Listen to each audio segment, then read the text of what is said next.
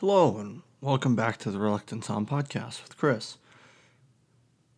I'm gonna jump right into it today and get you guys updated with what's been going on in my life and what's been going on in the restaurant industry and what's new or what's old or recommendations. Um, anyways, starting off, uh, I'd like to talk about indoor dining. Indoor dining is back in San Francisco, uh, up to 25% capacity. For some places that possibly have not set up an outdoor dining area at this point, I don't think 25% is enough business to keep open. Uh, for other locations, I think that it's great if you've set up an appropriate amount of patio seating and you have designated patio furniture, you don't need to purchase more furniture, then you're set because you can do your full patio uh, as well as 25% occupancy indoors.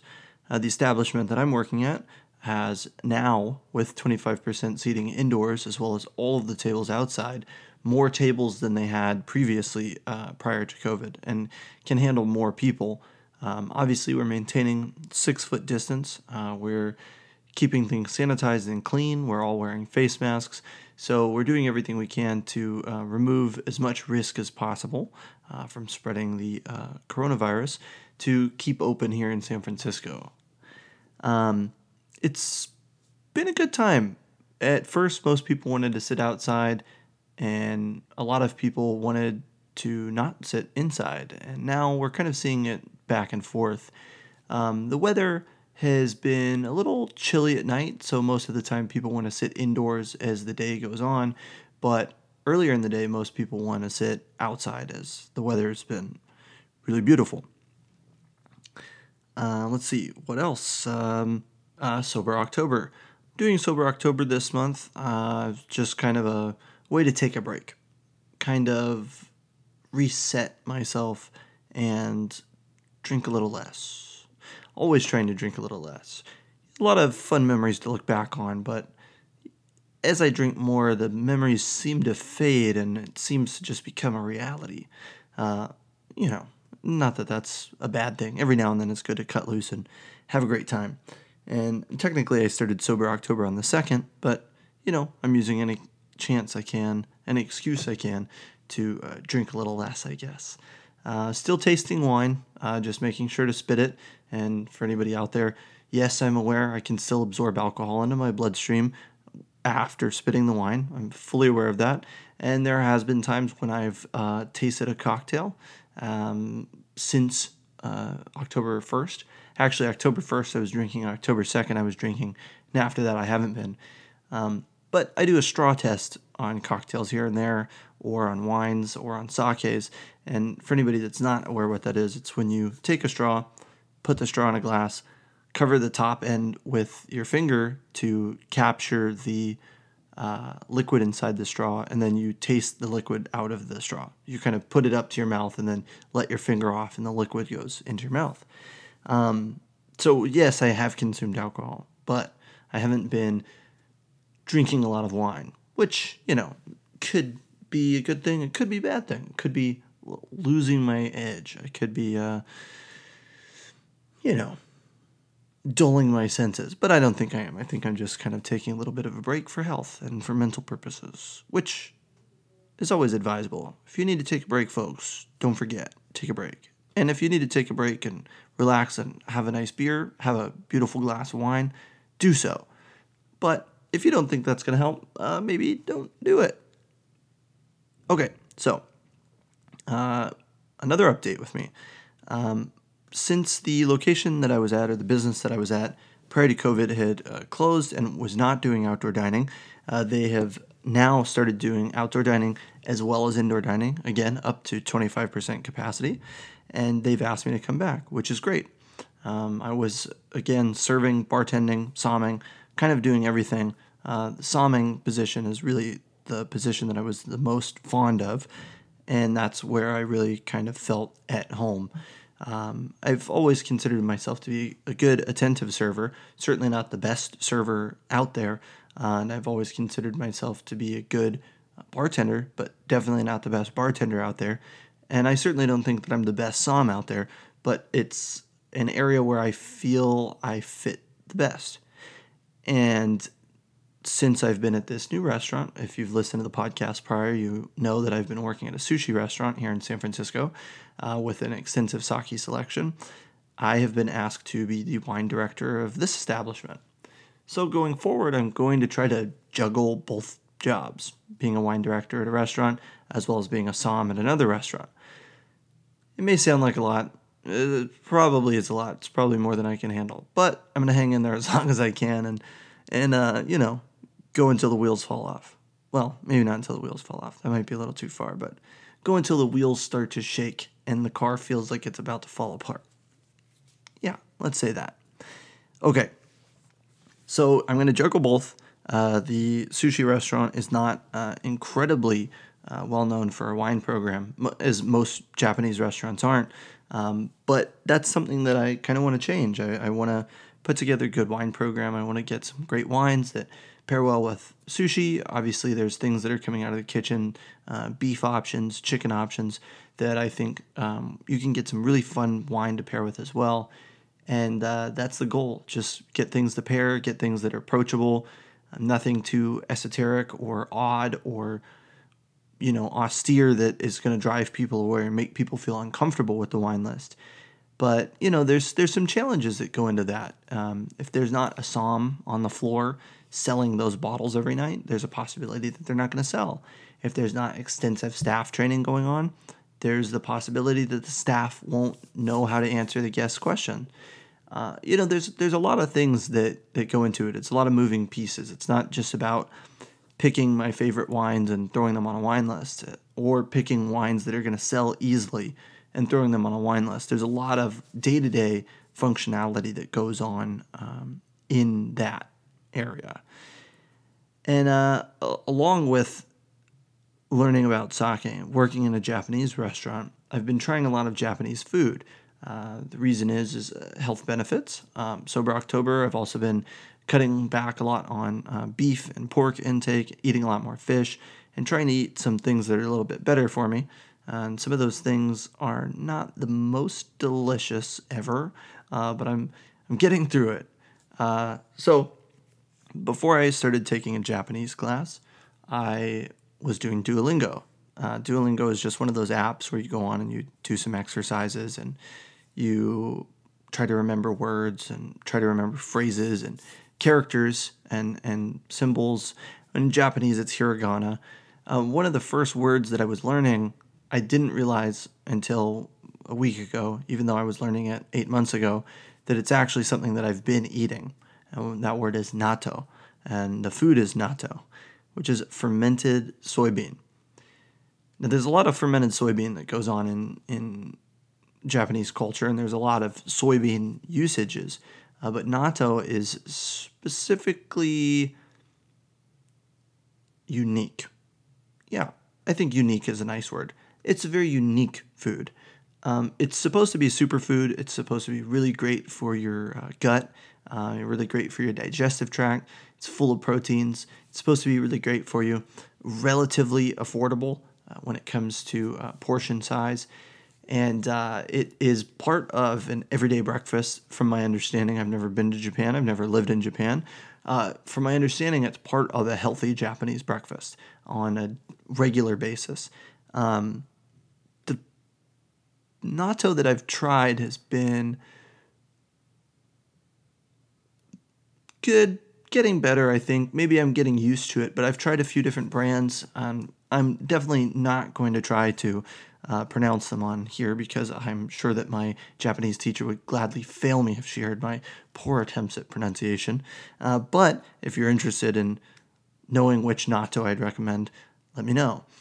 That being said, it kind of tastes like coffee beans a little bit, but it's really stringy. And when you eat it, it's it's kind of like spider webs are coming off of it. It's it's definitely a mental hurdle for me to uh, get over. Um, texture is a big thing for me in food. If something has an odd texture or a texture that I'm not a fan of, it makes it a little bit more difficult for me to eat.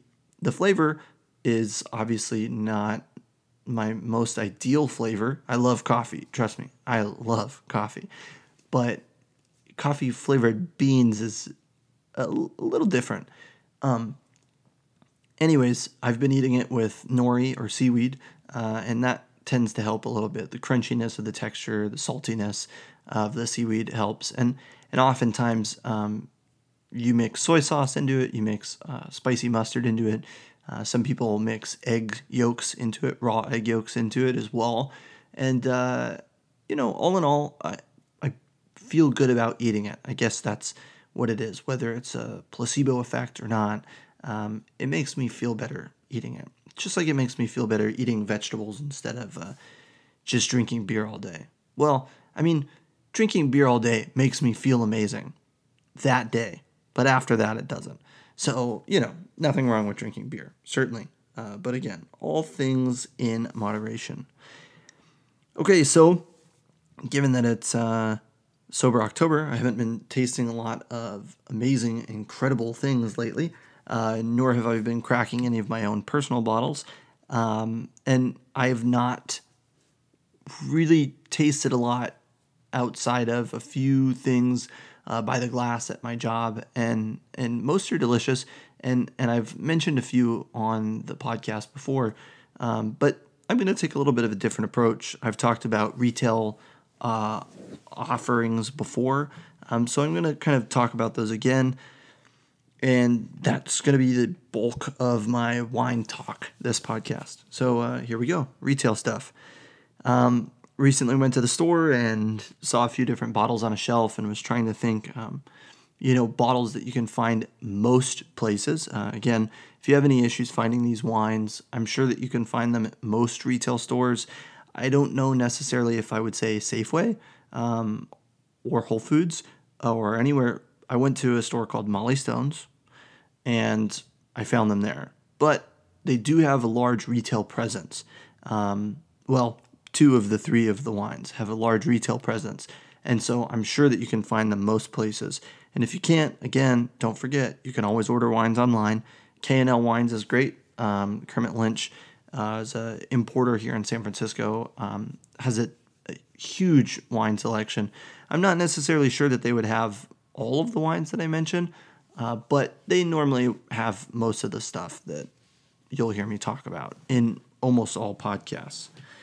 Okay, so I wanted to talk about Sauvignon Blanc. I don't think that I spend enough time talking about white wine, uh, partially probably because I drink mostly red wine, or I tend to prefer red wine, unless obviously it's white Burgundy, uh, which is like crack. You can never have enough of it. Um, so I wanted to talk about two affordable, approachable uh, Sauvignon Blancs. Uh, both Calif- I'm sorry, um, both are New World style Sauvignon Blancs. So you have Wither Hills Sauvignon Blanc. You know, I guess they're not New World. You know, scratch that from the record. Two Sauvignon Blancs that you're more than likely to find in the store. Here we go. Wither Hills Sauvignon Blanc, uh, 2018 Marlborough Sauvignon Blanc. Marlborough is a region in New Zealand uh, known for their production of Pinot Noirs and Sauvignon Blancs. Uh, most people have probably had New Zealand Sauvignon Blanc. If you haven't, and you're listening to this podcast, just know that I love all wine equally. That being said, if a wine was my stepchild, it would probably be New Zealand Sauvignon Blanc. But New Zealand Sauvignon Blanc is an incredibly consistent product, and that's what I would give a, a, bonus to. Generally, when you try a New Zealand Sauvignon Blanc, it will have a very traditional taste profile. And not to say that's the only Sauvignon Blanc that's produced in New Zealand, because I'm sure if you went there, you'd find a lot of really amazing, really unique, fun, and interesting Sauvignon Blancs. But it's not necessarily the case for importation of product because oftentimes when somebody wants a New Zealand Sauvignon Blanc, they want a style that is traditional in their mind. And also, that being said, uh, the same thing could be said for California Chardonnays, oaky and buttery, or Cal- uh, Napa Cabs, huge uh, fruit and oak bombs. You know, um, when you think of a certain style and you think of a certain region, you think of like one type of wine. So Wither Hills is a great opportunity or a great option if you're considering drinking a New Zealand Sauvignon Blanc and you want a true to style New Zealand Sauvignon Blanc. Anyways, um, a lot of citrus, a little cilantro. One thing for me that I always get on um, Sauvignon Blanc in general, whether it be Sancerre, California Sauvignon Blanc, New Zealand Sauvignon Blanc, I almost always get bell pepper. And I can't remember the specific chemical component right now, but maybe I'll talk about it on another podcast that makes me taste bell peppers or jalapenos in wines. It's a certain chemical reaction that you find in Cabernets and Sauvignon Blancs and, and things of that nature. Cab Franc, I think I always get a lot of vegetal, but I, I don't know if I would say that I always get bell pepper. Um, anyways, I, I think maybe I'm just a little sensitive to it.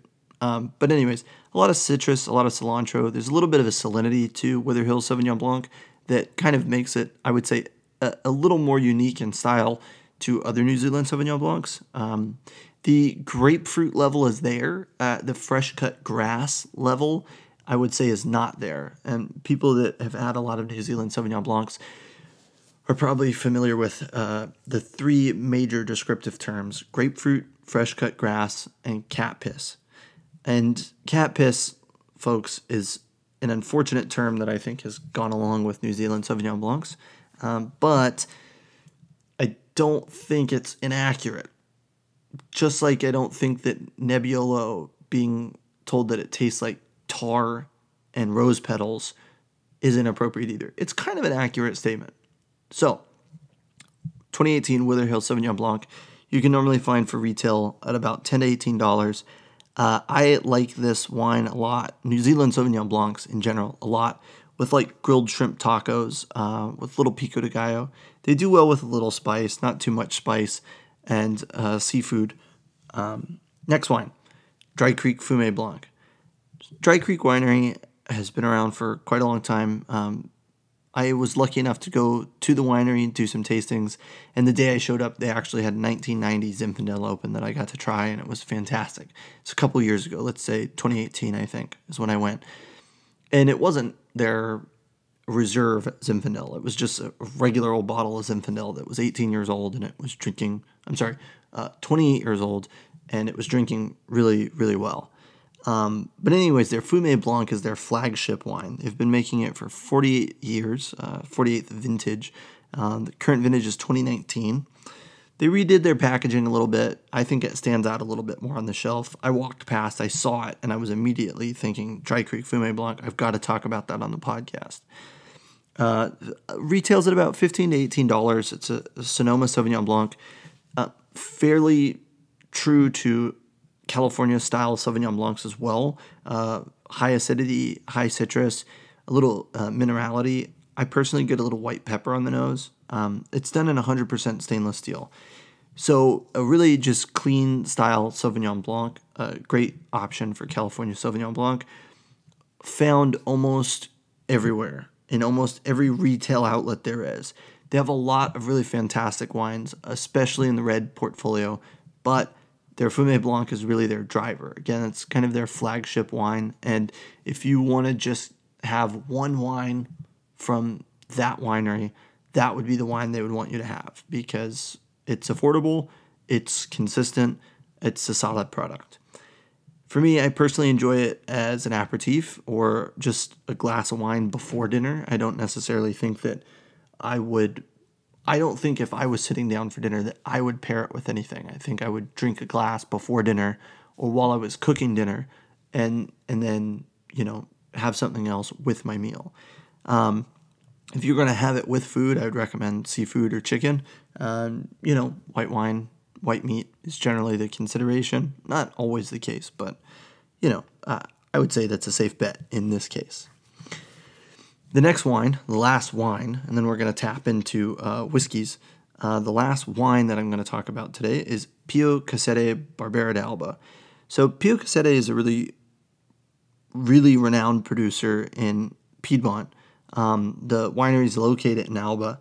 Uh, last year, I was lucky enough to go to Serralunga d'Alba and, and bounce around Alba and Barbaresco and Barolo. And I unfortunately didn't go to Pio Cesare. Um, the reasoning behind that is, is I was there during harvest, and most of the wineries were not accepting tastings because they were all just hauling ass to get their grapes off the vines, and and I was lucky enough to go to a few different wineries that were right in the middle of bringing grapes in, and I'm stepping over hoses and and ducking under this and ducking under that, and you know, waiting and dodging forklifts. You know, it's it's a lot of fun, uh, but it's definitely not something that they want a lot of people in the winery for. Um, but if I go back to Nebbiolo, uh, Piedmont, which I I hope to, I really really would love to go to Pio Cesare. Again, a very steamed house. They're on their fifth generation of owners, and they've been open for over 135 years. Um, style of winemaking is really minimalistic, uh, and and so the the wine itself. Let's talk Barbera de Alba. So Barbera is the grape, Alba is the region. Barbera is kind of known as the workhorse grape in um, Piedmont. Uh, it's just kind of something that they have as an everyday drinker. Barbera and Dolcetto are, are big, prominent grapes. Obviously, Nebbiolo is the, the king of the whole region, I would say.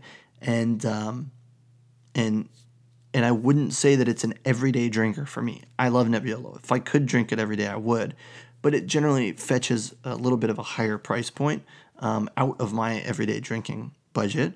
Um, but that being said, they do have other great varietals, and Barbera is one of those. Um, Barbera is generally a little bit more full bodied. Um, I wouldn't generally call Barbera a complex wine, but the 2017 Pio Cesare Barbera de Alba is complex. It's smooth, it has dark fruit like plum. And the reason why I really love this wine is because it's a great wine with balance. You're talking about something that has a fruit presence, it's it's quite forward, it's quite complex, and then it has a really great acid that goes on in the palate as well. Um, pairs really well with mushrooms, dark meat, anything with fat. Um, I would say you could get away with a ribeye really well. Barbera and a ribeye sounds amazing. If I could have that right now, I would. I mean, I could have that right now. Maybe I'll. No, I'm not going to have that right now. Okay, okay. Anyways, uh, Pio Cesare, if you can find it, I, am not saying it's an incredibly common wine to find retail, but if you can find it, or if you'd like to order it online, again, highly recommended. It's about 26 to 35 dollars let's say. Maybe a little bit more some places maybe a little bit less some places but a great bottle of wine. Again i still don't think that i would put a $30 bottle of wine in my everyday drinking category but if i open three bottles of wine a week and i spent $30 a bottle on this wine and i spent you know 15 to $20 on those bottles of whites we just talked about it'd be a pretty good week. I think i'd be pretty happy. Okay now, jumping into the last category of the podcast whiskeys. I'm just going to talk about two whiskeys really quick. Just give them a shout out because they're whiskeys that I've always really loved, um, whiskeys that I've always liked to bring into any establishment that I'm managing, whiskeys that I've always liked to sell. Uh, and the reason is is because they're a they're consistent, but b I like them. That's yeah, that's really the main reason. I like these whiskeys. So if you want to try them, I would recommend trying them. If you generally don't prefer bourbon or scotch, maybe they're not your cup of tea or your cup of whiskey, rather.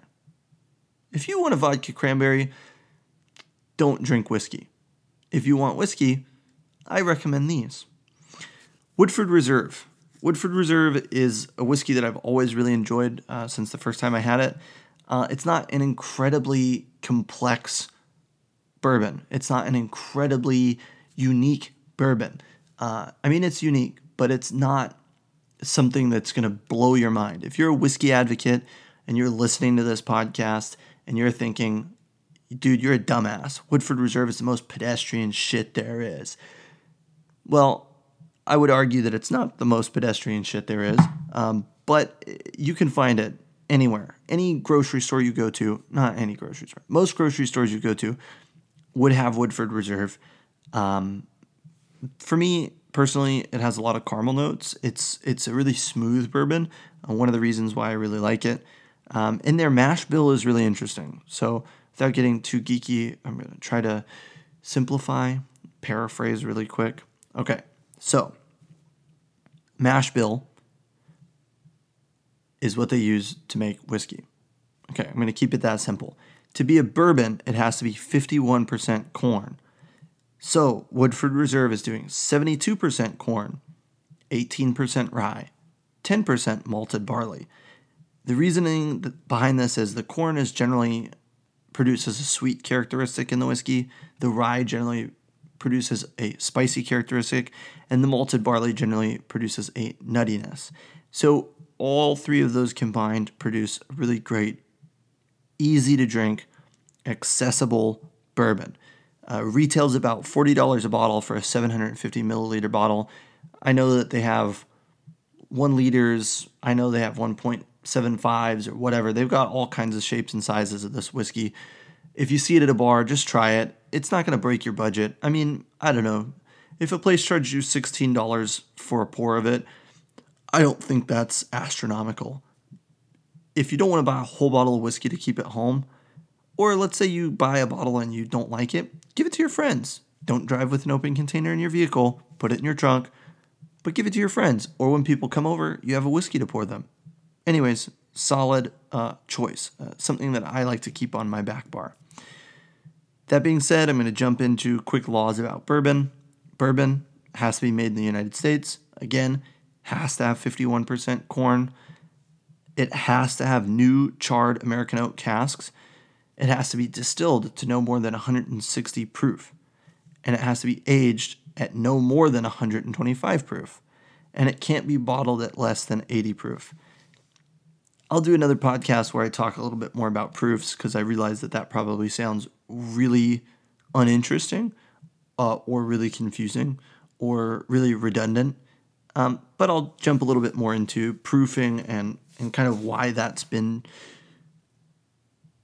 a established uh, term and an established process in the production of alcohol, not only in the United States but across the world. My last item on the docket: Talisker 10-year Scotch. Talisker is the only distillery that's located on the Isle of Skye. Now, one of the reasons why I love it uh, has a lot of dried fruit on the palate, uh, a maltiness, a long peppery finish. But the thing for me is, is if you like peated scotch, here's the thing: peated scotch. If you like scotch that has a smoke to it, if you like a scotch that's kind of smoky, I like Talisker. The reason I like Talisker is I feel like the smoke is there, but I don't feel like it's dominant. I feel like there's a light amount of smoke. I've never been a big fan of Laphroaig 10. Ask anybody. I don't like that super peaty, super medicinal taste profile. I do love some other products from Laphroaig, but generally too much peat doesn't do it for me. Talisker to me, Talisker 10 year, let me specify. Talisker 10 year for me is the best balance of peat to fruit to uh, uh, maltiness that I've had in a whiskey and a scotch, a single malted scotch and I love a lot of single malt scotches that don't have peat. I love Balvenie 12. I love all of these other whiskeys, all of these other scotch whiskeys. But Talisker 10, if I have a go to when it comes to a peated scotch, I will drink Talisker 10. They've been around for a long time, uh, 1831, I think, or something like that. And in 1892, they were leasing the land, uh, the island, from uh, the chief of the Clan MacLeod and they were charged 23 pounds a month and a 10 gallon cask of Talisker scotch. If I could be a landlord, I think I would want to make people pay me in alcohol. Anyways, I'm going to leave the podcast on that note. Thanks for joining me again. Peace out.